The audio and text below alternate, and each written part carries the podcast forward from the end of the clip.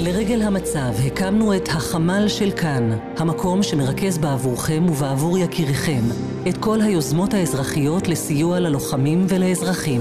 אירוח לתושבי הדרום והצפון, חלוקת מזון, חיפוש יקירים או רק לפרוק את מה שעל לבכם.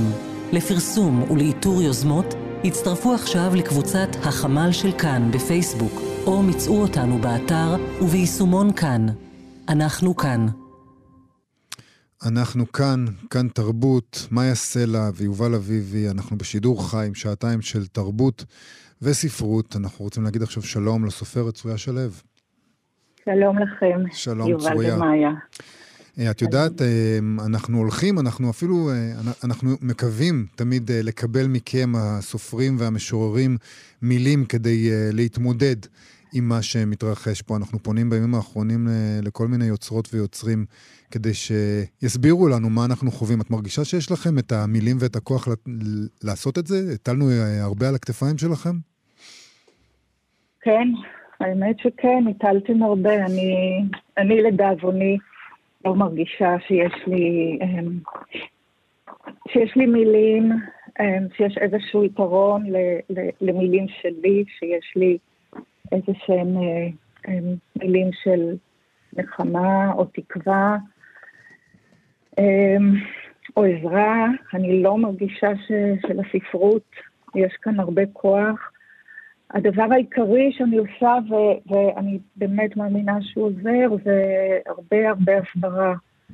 אני מתראיינת לחול ממש בלי הפסקה מיום ראשון שעבר, כי לאורך השנים שהספרים שלי יוצאים בכל מיני ארצות, פגשתי לא מעט עיתונאים, אז אני מקבלת המון פניות וזה הדבר העיקרי שאני עושה, ואני מקווה שהוא עוזר להסביר את הצד שלנו. מה את אומרת להם? אני קודם כל מספרת באופן הכי רגשי שאני יכולה, מה קורה כאן, מה אני מרגישה, מה אני רואה, מה אנשים מספרים, ומנסה לשים את זה ברצף ההיסטורי של חיים תחת טרור במדינת ישראל.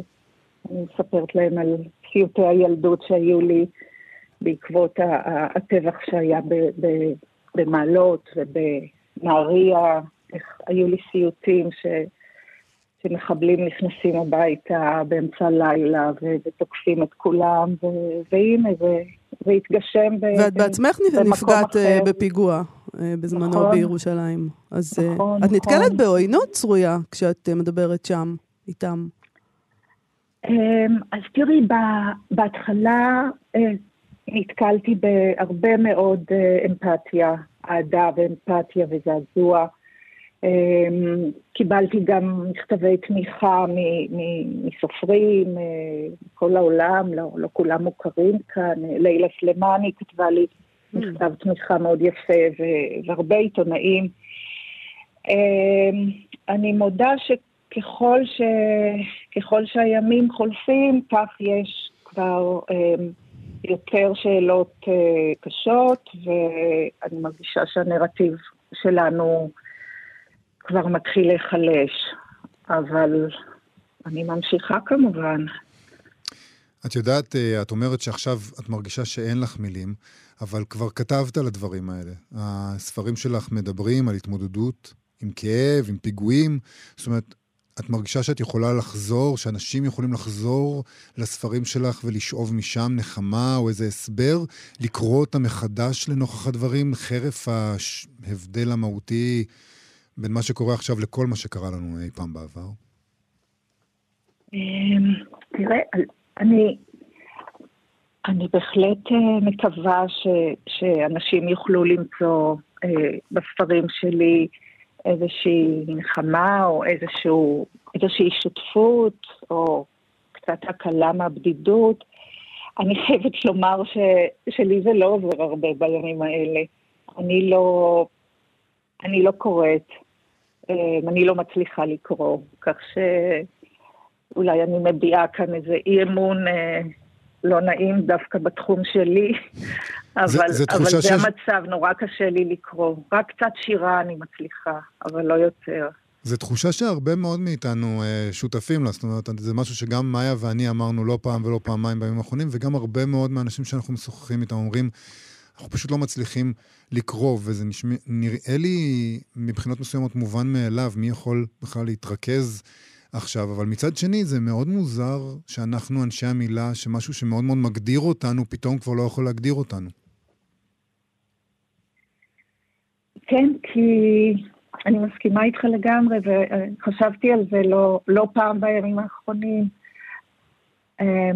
זה כנראה פחות זמן, לפחות בשבילי, אני יכולה לדבר רק מתוך הפרספקטיבה שלי, אני מרגישה שבזמנים האלה הספרות בעיניי היא נחלשת, אני לא מרגישה את הכוח שלה.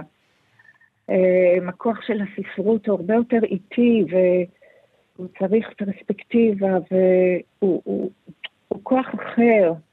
אז אני, באמת, אני אישית לא מרגישה שהספרות יכולה עכשיו לעזור לי הרבה.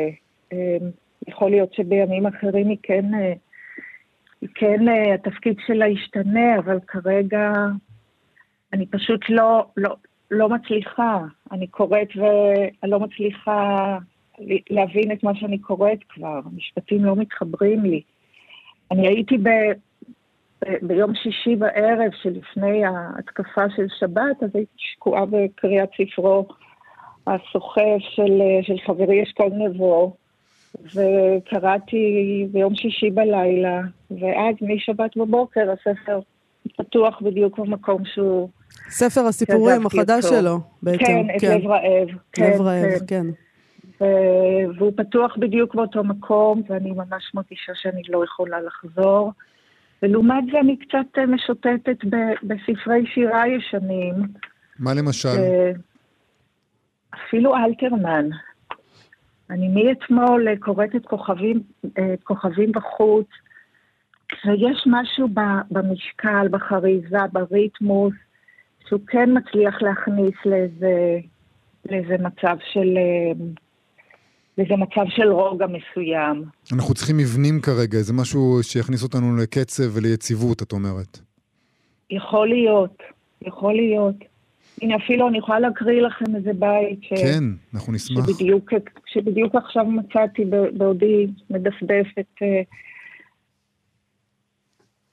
מכוכבים בחוץ, נתן אלתרמן, רק שמועה של אי נוחם, כרוח קרירה. פה החליקה לאורך גדרות הרוסות, ולטפה רציפים נטולי הכרה, והניע גשרים כשורת אריסות.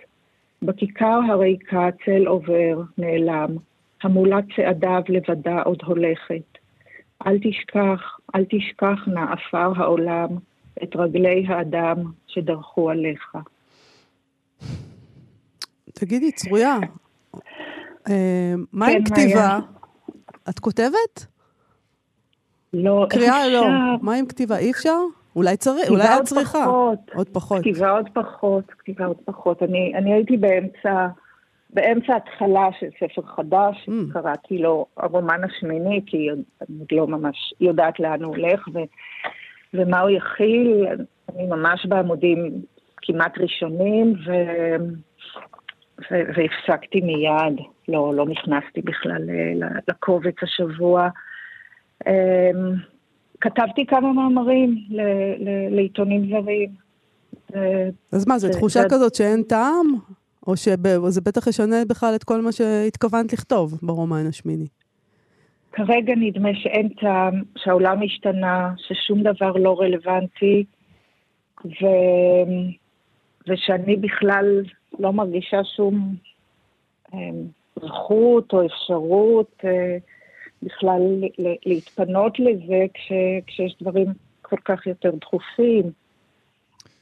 את יודעת, את אומרת זה לא רלוונטי, אבל הנה קראת לנו קטע של אלתרמן, שזה נשמע מצחיק, אנחנו אומרים את זה הרבה פעמים גם כן בימים האחרונים, כשאנחנו קוראים קטעים ישנים שבכלל לכאורה לא רלוונטיים למצב שלנו כרגע, אבל זה נשמע כמו נבואה ממש. הדברים שקראת לנו, וזה נכתב בזמנים אחרים, הרבה לפני שזה קרה כמובן, זאת אומרת, כל מה שנדמה לנו עכשיו לא רלוונטי, עתיד להתגלות לנו כרלוונטי מאוד.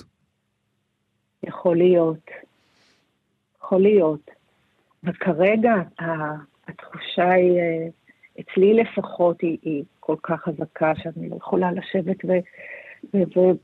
ולכתוב על חיים דמיוניים של אנשים דמיוניים, כשאני כולי בתוך האבל והכעס והכאב.